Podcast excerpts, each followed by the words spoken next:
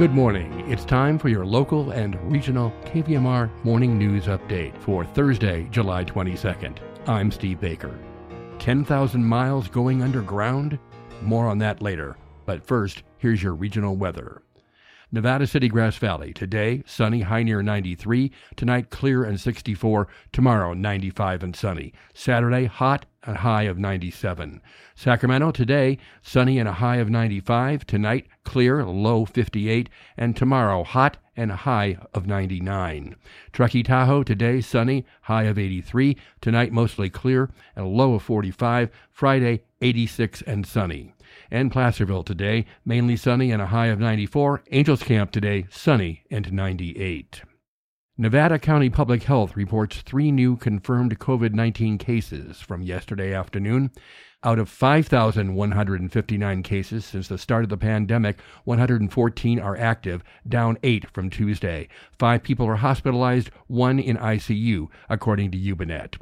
Pacific Gas Electric Company executives committed Wednesday to move 10,000 miles of the utility's power lines underground, a daunting and expensive task for the embattled utility that's just emerging from bankruptcy after it was held responsible for some of California's most destructive wildfires in recent years.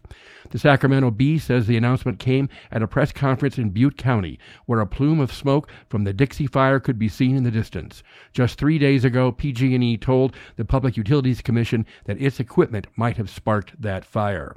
PG&E officials declined to say how much the plan is expected to cost ratepayers or offer a timeline on how long it would take to complete the massive undertaking, saying the plan would still need regulatory approvals.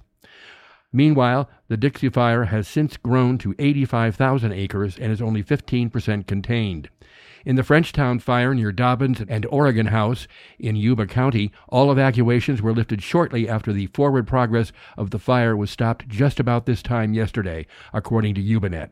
It had a 70 acre main fire and a 20 acre spot fire nearby. The Union newspaper of Grass Valley is reporting that with a 5.9% unemployment rate, Nevada County ranks 12th out of the state's 58 counties in employment rates last month, according to the latest data released by the State Employment Development Department, EDD. The union says the data shows a slight increase in the county's unemployment rate from the previous two months 5.8% in April and 5.4% in May. Statewide, according to a news release from EDD, the June unemployment rate was 7.7%.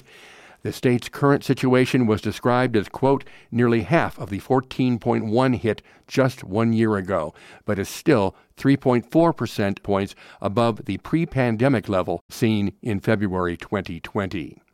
The county has seen a similar trajectory from one year ago, dropping to last month's 5.9% unemployment rate from the 11.2% reached in June 2020. Well, one of the men accused of plotting to blow up the California Democratic Party headquarters in Sacramento came within minutes of winning his release from jail yesterday.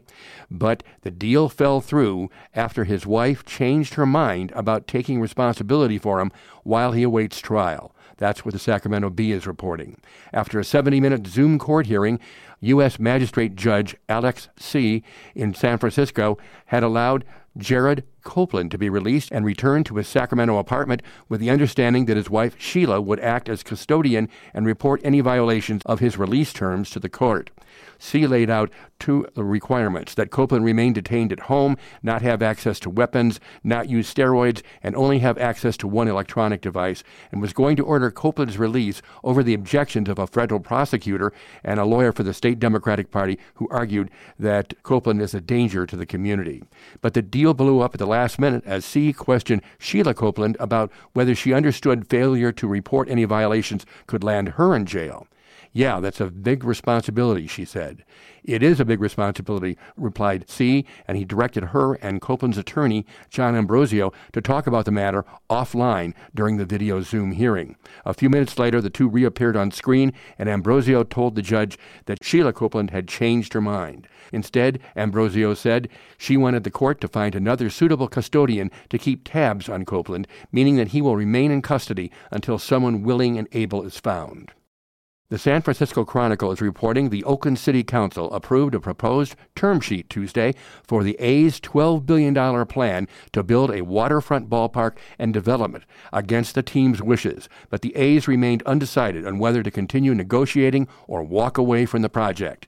Six council members voted in favor of the proposed term sheet for the Howard Terminal project that included amendments requiring affordable housing, tenant and anti displacement protections, and environmental protection measures. There was one abstention and one no vote a Sacramento judge on Wednesday ordering the Secretary of State's office to include conservative talk radio host Larry Elder on the recall ballot after the office originally disqualified him for what it said were incorrectly redacted tax returns. In court filings, Elder's attorney argued that state elections law mandating tax disclosures technically only applies to primary races. The statute also requires the Secretary of State to fix any redaction errors in tax filings, Elder's suit said. The court agreed. And in New York Times noteworthy facts, the average price of a gallon of regular gasoline in the United States is now $3.17, and in California, $4.32, according to AAA. Last year, as pandemic lockdowns kept people closer to home, gas cost just $2.18 a gallon on average. That's from an article OPEC to Up Production, Easing Pressure on Prices.